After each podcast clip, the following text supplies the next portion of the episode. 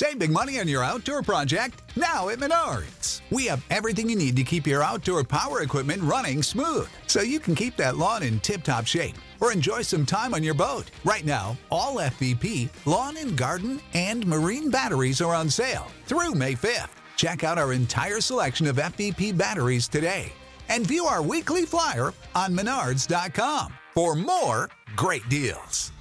Save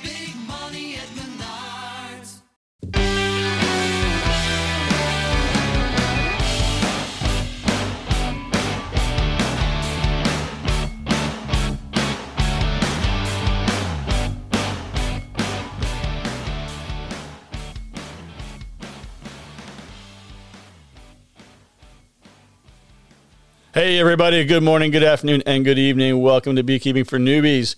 This is going to be the Bee Buzz episode five.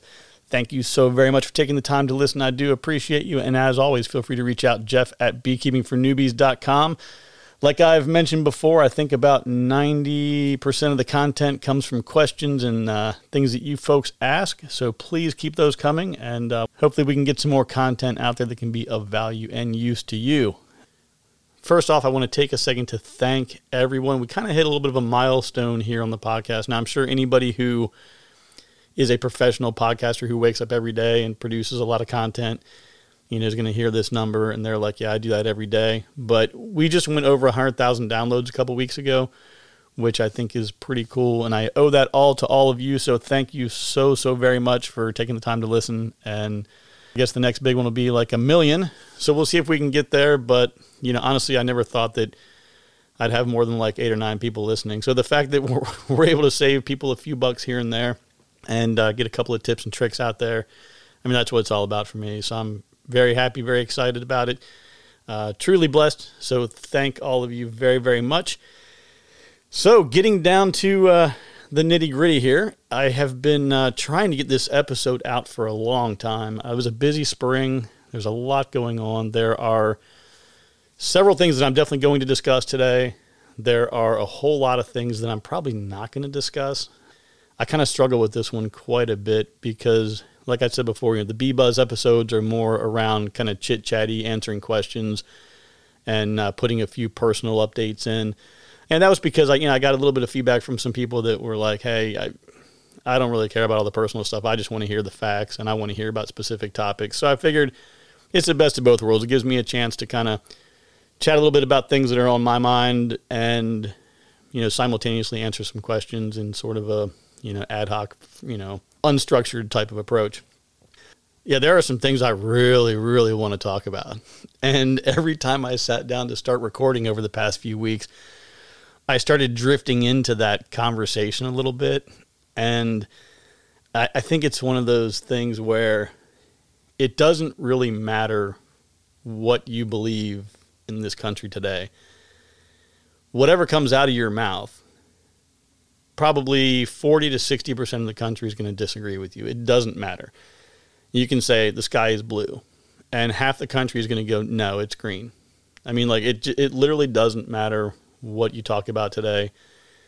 If you say anything about anything, you're pretty much going to alienate someone. So that's why I've really avoided talking about all the things that I really want to talk about. It's almost I'm almost at a point seriously where I'm I'm thinking I need to set up a separate podcast so I can talk about those things and kind of get that. I think there's a lot of useful, valuable information that could could be you know put out in that kind of a forum, but talking about honeybees probably is not the best place for it. So I had to kind of stop myself a few times and say, all right, let me come back and record this later.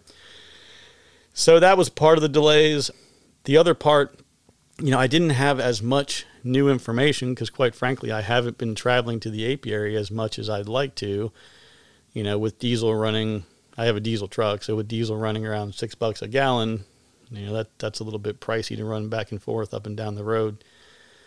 So that contributed to it. Um, I do have a bit of a, a kind of a bad update here. As you might remember, I think it was the first week of April. I did some uh, some early splits. Now at my house, I've kept you know my honeybees at my house for for several years, and Yeah, and my spring comes a little bit earlier. You know, I live on the coast, so having you know, being surrounded by water, uh, it's a little bit warmer in the wintertime. It's a little bit cooler in the summertime than it is inland. And you know, I did all these splits on on the hives that are down at the apiary, which is of course you know well inland. I really I knew I was being a little aggressive. I knew it was early, but I thought you know it's going to be fine. You know, the temperatures had been fairly warm. We had really good weather. And I thought, you know, I'm not going to worry about it. I'll roll the dice a little bit. It's a little bit early, but we'll see what happens. So I did those splits, and this was basically, you know, a single frame with a brand new queen and across all 12. And I think it was the night after I did the split, the temperature hit about 39. The next night it was below freezing. The next night it was like right at freezing and then we had a couple days where it was a you know relatively normal nighttime temp in like the you know low 50s or something like that and then that next week i got hit again with one or two nights of some freezing temperatures and i went to do my inspection and all 12 of them were dead they had all frozen and you know it's it's one of those things where I knew better. I knew it was aggressive, but I really didn't take into consideration how much cooler that it was inland versus, you know, here where I've been at the house on the coast. So I lost all of them. So uh, again, you know, the primary purpose for me being here is to make a lot of mistakes so that I can pass those mistakes on to all of you so that you don't make the same ones I made. So that's what happened to my splits. So for all the folks who've emailed and said, "Hey man, what's going on with those splits?" I haven't heard anything. There uh there you go. So that's the big update on that. So shifting over to a couple of, I'm just kind of reading through my notes. I've got so many notes I've put together over the past month or two. So I'm just going to, they're going to be a little bit random in order here, but following up on a couple more personal updates here. Uh, let's see. I've got my first daughter is officially off the payroll now. She graduated from college here in uh, in May, so that's pretty exciting. Very proud of her. Very happy for her and uh, got a couple more, couple more to go, but that's all right. It's all good. Uh, let's see. It's kind of been a tough year.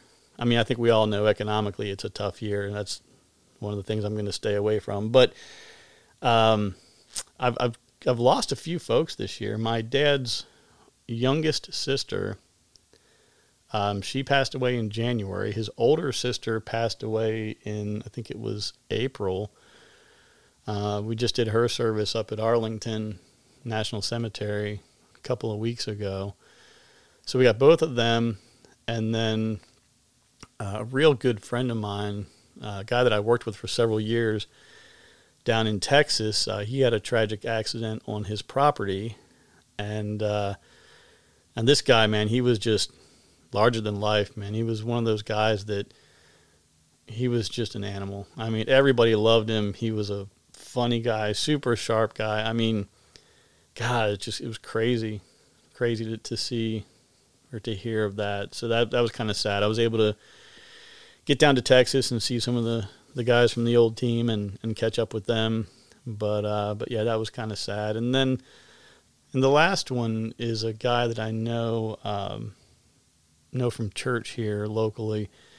Uh, he was in his 80s, and I knew he and his wife his wife passed away a few years ago, and I mean they, you know, they were uh, married over fifty years, and um, he just worshipped the ground she walked on, and it was really really tough to to see her to see her go, and and um, you know he made it you know a few years without her, but you know he was never quite the same, I don't think.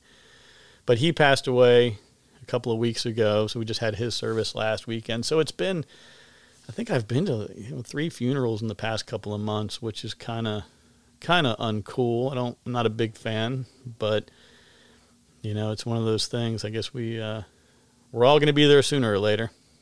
But anyway, so it's been an interesting year so far on on that front.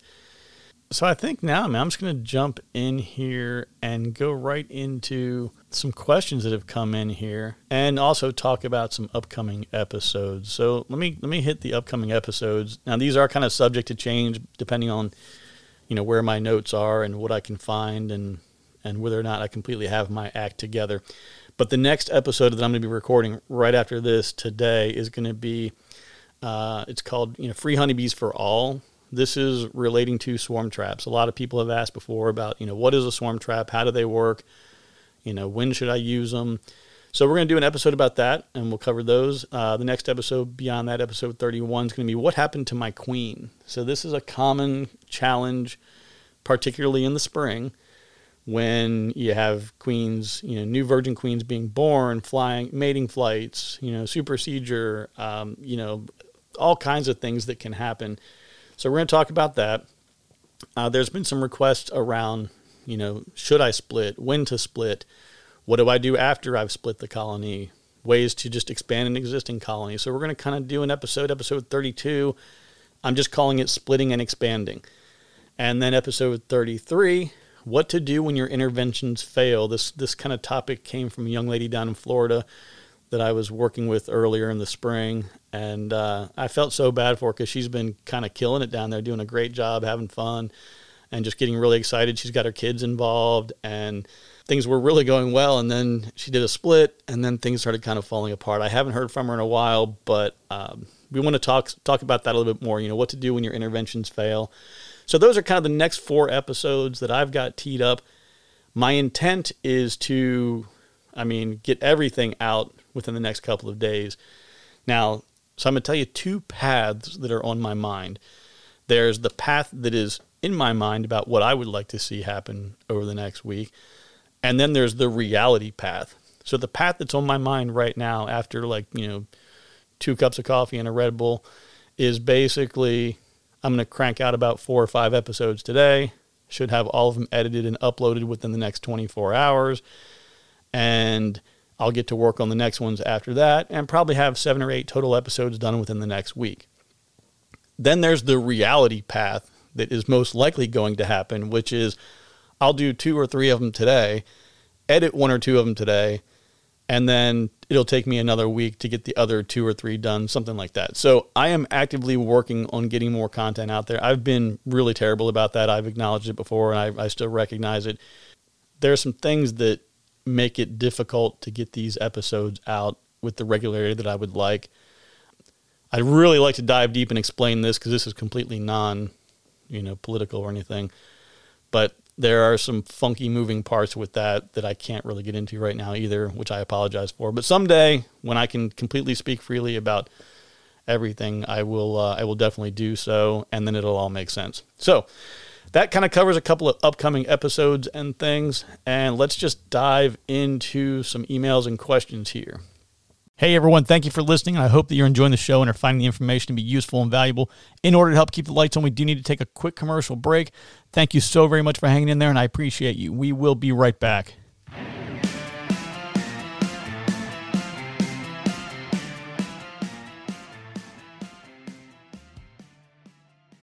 When you need mealtime inspiration, it's worth shopping Kroger, where you'll find over 30,000 mouthwatering choices that excite your inner foodie. And no matter what tasty choice you make, you'll enjoy our everyday low prices, plus extra ways to save, like digital coupons worth over $600 each week. You can also save up to $1 off per gallon at the pump with fuel points. More savings and more inspiring flavors make shopping Kroger worth it every time. Kroger, fresh for everyone. Fuel restrictions apply.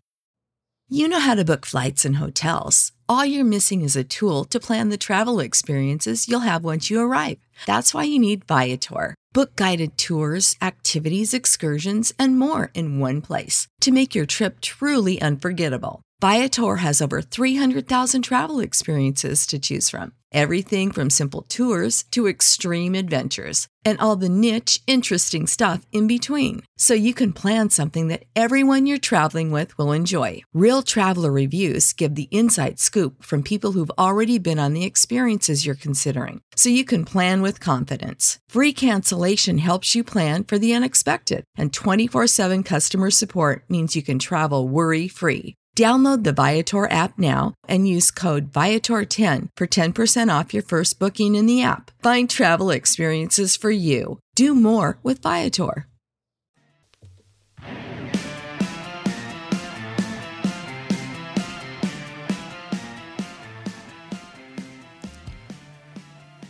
All right, everyone, welcome back and thank you for staying with us today. As always, feel free to reach out if you have any questions or comments. I always enjoy hearing about your experiences, answering questions, and learning more about the challenges you're facing in different parts of the world. So please keep them coming. It's Jeff at beekeepingfornewbies.com. Now let's get back to the show on the Beekeeping for Newbies radio network. Okay, that's not a real thing, but I'm trying to make it sound more official. So just play along, all right? Thanks a lot. I had a question about frames. So, you know, when should you cycle out old frames and why do you do this? So I would think of of a frame inside of a beehive as basically kind of being like a kind of like a, a hair on your head or or like your DNA. Like having a frame has all of the history of that colony. So and I mean that specifically from like a chemical standpoint. So if the bees are out in the environment and they're gathering things and then they they make the wax that becomes the foundation or that, that ends up being drawn into the comb, all of the things that they gather essentially become a part of that comb. And if there is anything bad, any kind of disease or anything that is not healthy, it can also end up in the comb. So the comb itself can have a little bit of a history of the colony in it, either good or bad. Over time, it's just generally good to replace the foundation because one, it becomes really, really brittle, right? So just to work with it, uh, you can press on it lightly and it'll just kind of snap and crack off. Uh, so from a management standpoint, it just you know you should probably replace it so it doesn't break off when you're handling it and manipulating the frames and moving things around. But the real important thing about it is really just from a hygienic standpoint to make sure that if there is anything in there, you're you're getting it out at least on some some sort of a schedule. Now, if you have one or two hives, and this is not a lengthy process, it's not really a big deal. If you have several of them, it becomes a bit more more laborious, I guess you could say. But a lot of a lot of times, what people will do, they'll get on a cycle of maybe every three to five years. So let's say you had two hives, and you had you know two deeps on each one and two mediums on each.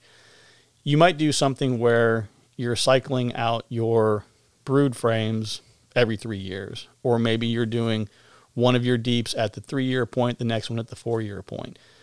And then, you know, if you had another one, maybe at the fifth year, whatever it might be, you're, you're basically just getting on some kind of a routine where you're cycling out the old foundation, the old drawn comb, I should say, not the foundation, but the old drawn comb, so that you get a clean start and eliminate anything that could be buried within that, that foundation. Now, that is assuming that everything is healthy and everything is going great.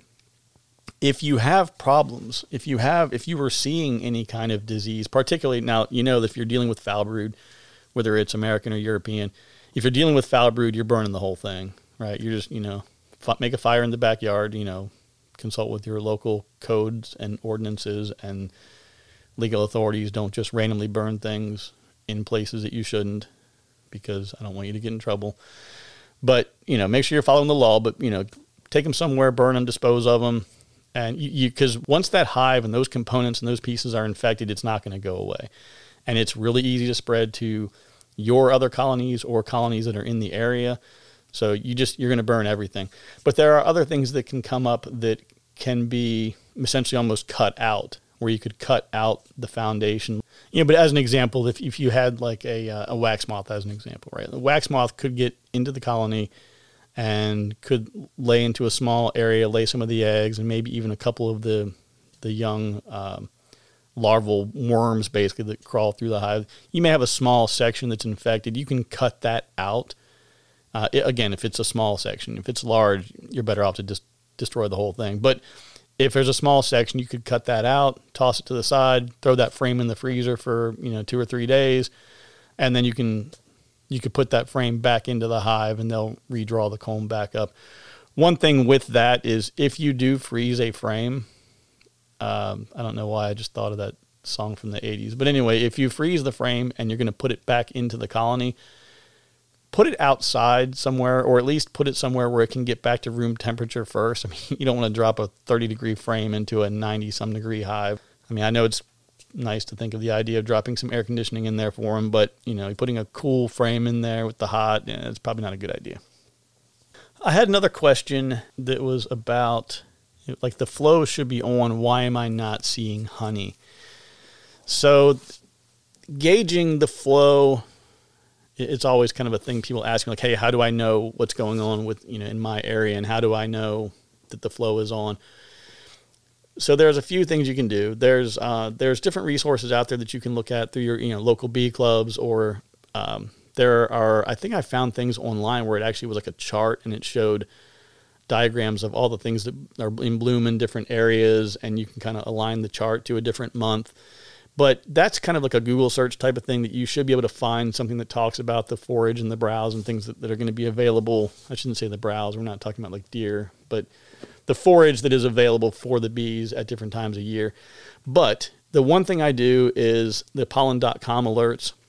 And I've mentioned this before, but I'll, I'll say it again. Um, they're not great for a lot of detail. You know, like they're not going to talk about every single thing that might be in bloom in your area. As an example, you know, uh, cotton. You know, my bees will will be on cotton here pretty soon. That you know, cotton. I've never seen that show up in my pollen alerts, right? But they're good for letting you know, like in, in the spring. For me, it's usually like late February, early March timeframe. I get those emails from them that come out once it hits a certain threshold of pollen. They'll email me and say, "Hey, pollen alert," and it's always you know cedar, elm, juniper, alder, those are always the ones that come up first in the very beginning of the season. So once those kick in, at least you know, okay, things are starting to bloom, and that gives you an idea. Uh, outside of that, it's going to be very geographically specific because, I mean, I, I can drive 30 miles from where I am right now, and things are going to be different just because of where I am in a suburb and surrounded by water. But the, I mean, the one simple thing, you know, you can kind of sit outside the hive and you'll see them come back, and the pollen sacks are going to be loaded down, you know, with different colors of pollen. That's a pretty solid indicator. I mean, dandelion tends to come in fairly early, you know, where I am and in a lot of places. So looking for that pollen is going to kind of be the first step. Now, keep in mind too that that nectar that's coming in, it has to, you know, get to a certain water level or water concentration. So they're going to put the nectar into the colony and store it, and then it's going to evaporate to a certain level before they say, okay, now we're going to go ahead and cap that to actually make it capped honey. So just kind of keep that in mind too, that you'll see it stored as nectar first before it becomes honey. I'm not sure if that answered the question, but if whoever emailed me about that, if that doesn't, definitely shoot me a message and we'll uh, we'll revisit that. Now I'm going to an email on this next one here. There is a queen situation. Let's see. Okay. So the subject of the email was that it just I can't find my queen, and so they got a nuc. Uh, they put you know put everything into their hardware, got it all squared away. Queen was in a queen cage, and they went out on the a couple days later. The queen was outside the cage. Everything was great. They did an inspection uh, a couple days later, and um, they didn't find the queen. And they noticed that there were some queen cells that were in there. And so now here we are. It looks like based on this email, it was probably about four or five days had gone by, and there are there were queen cells. Okay, so basically what happened here is new nuc, and uh, queen was in a cage. They came back a couple days later. Queen had been released, and then during an inspection, the person who emailed me noticed that that there were queen cells. So if you think about a nuc, a nuc should have and this is kind of a you know, general rule of thumb. It's not always this way, but you should be getting, if it's a five frame nuc, you know, two frames of honey or honey and some nectar. And then the other three frames really should be loaded up with, you know, ideally at least a full frame or two of capped brood, but the other frame might, you know, might be a mix of, you know, eggs, larvae, and, um, and some capped brood. So in this situation, when he went back and did the inspection, he could not find the queen anywhere, and he found queen cells. So, what it sounds like to me is for one reason or another, the colony didn't like that queen. And they were like, yeah, we're, we're not going to have her. So, they probably killed her and then made a queen cell from you know a, a young larva that was already there that had transitioned over during the the creation of that nuc because most likely you know the other beekeeper who was running that apiary uh, and created that nuc for this person they probably you know grabbed a few frames here and there from different hives, put it all together, and then just took a newly mated queen and put her in the cage, and she was in a brand new colony. They didn't know her, right? So it makes sense to go ahead and cage her and give them a couple days to get used to her scent. Now, this is a thing that can be debated and contested, you know, back and forth. There's a lot of people that say, look, if you've got a mated queen and she's a laying queen, because there is a difference between a mated queen and a laying queen. So if you have a laying queen that you take out of a, uh, uh, a colony and you put her into a colony that does not have a queen, that pheromone for her is at its strongest possible level because she is a laying queen.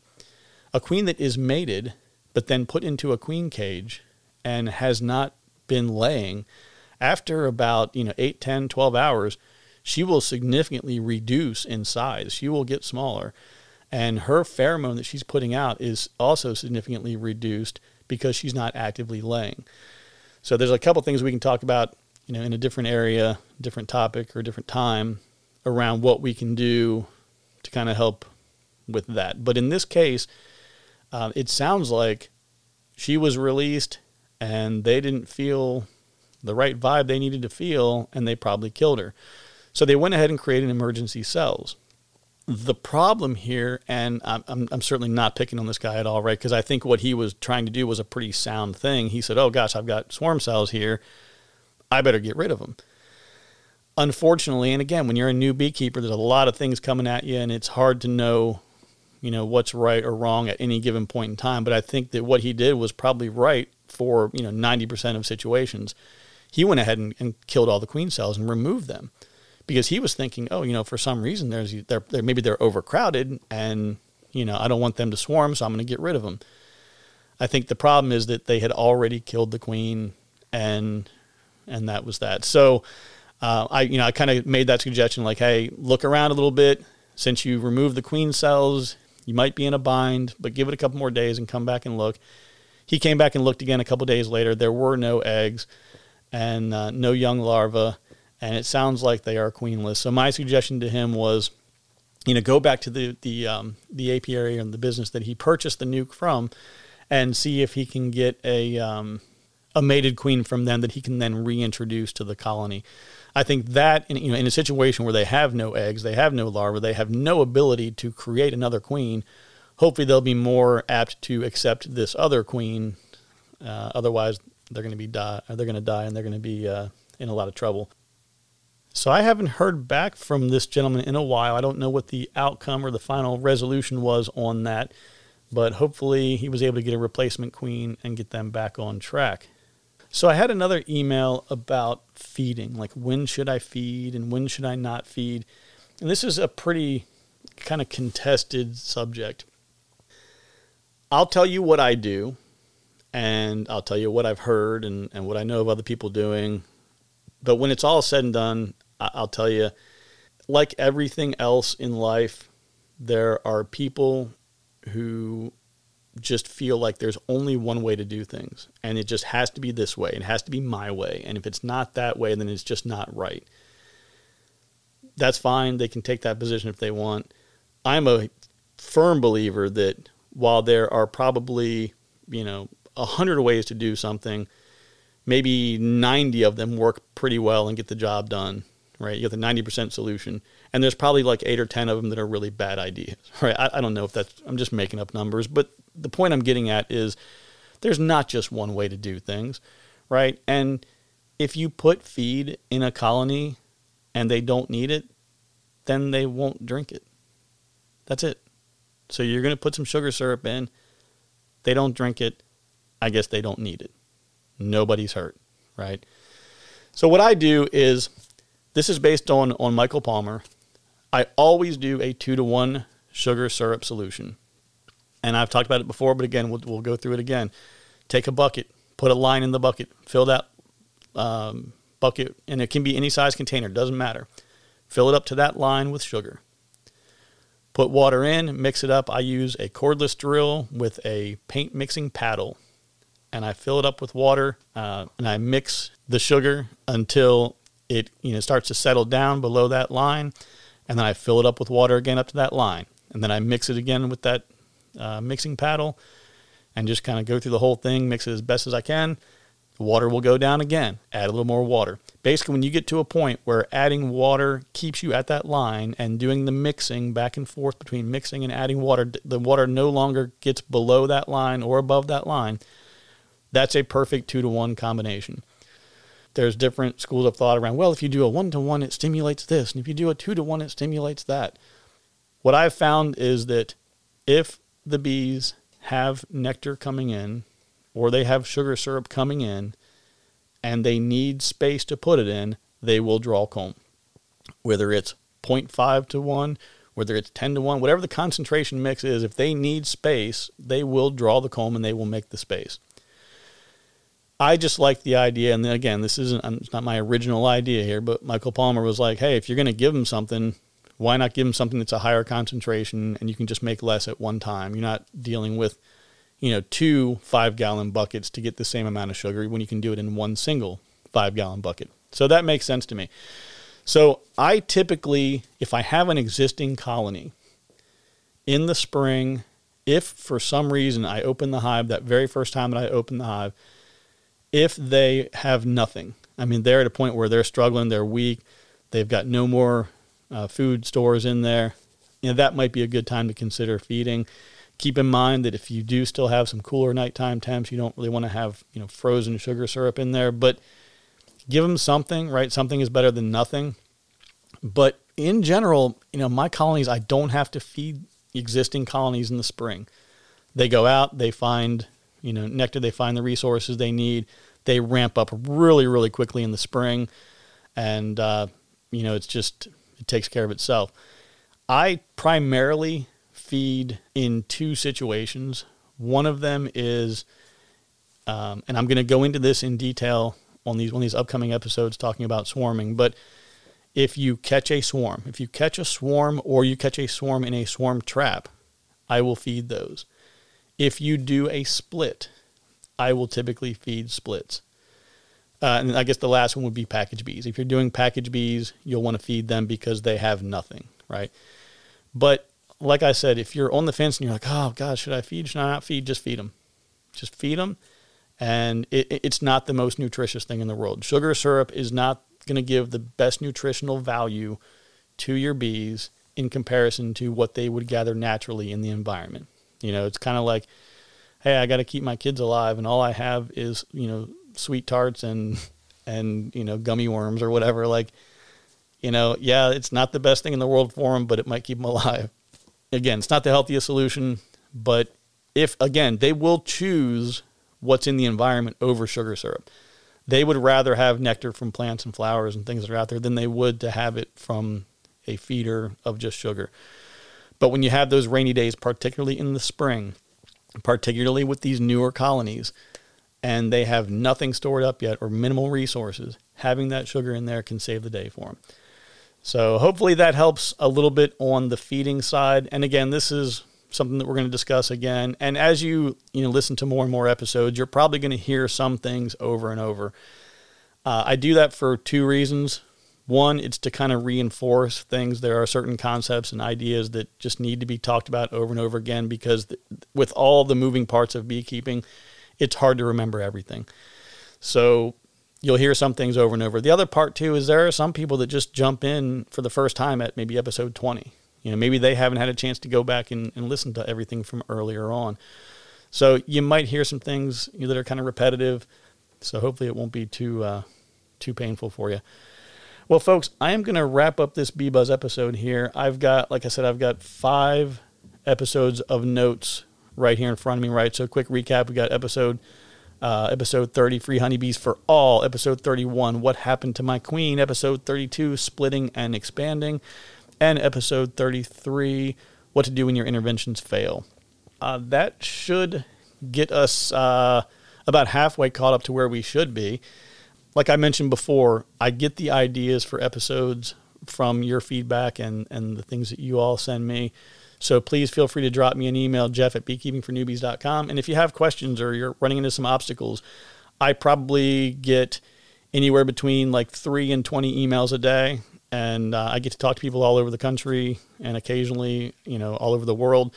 And it's really fun. I enjoy it. It's really exciting. So please don't hesitate to reach out. And if you're hitting a roadblock or obstacles, let me know, and we'll try to lend a hand. Outside of that, folks, I hope everyone is well. Stay out of trouble, and uh, we'll talk to you soon. Take care.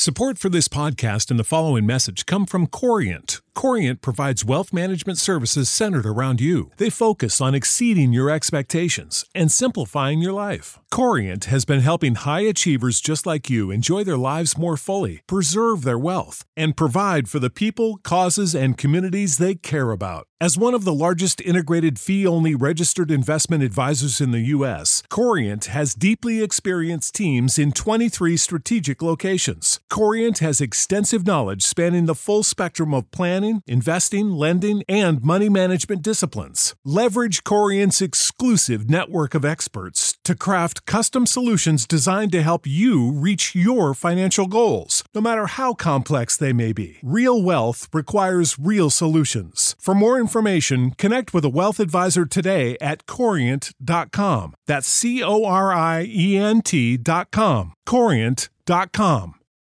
For the ones who work hard to ensure their crew can always go the extra mile, and the ones who get in early so everyone can go home on time, there's Grainger, offering professional grade supplies backed by product experts so you can quickly and easily find what you need. Plus, you can count on access to a committed team ready to go the extra mile for you. Call, clickgrainger.com, or just stop by. Grainger, for the ones who get it done.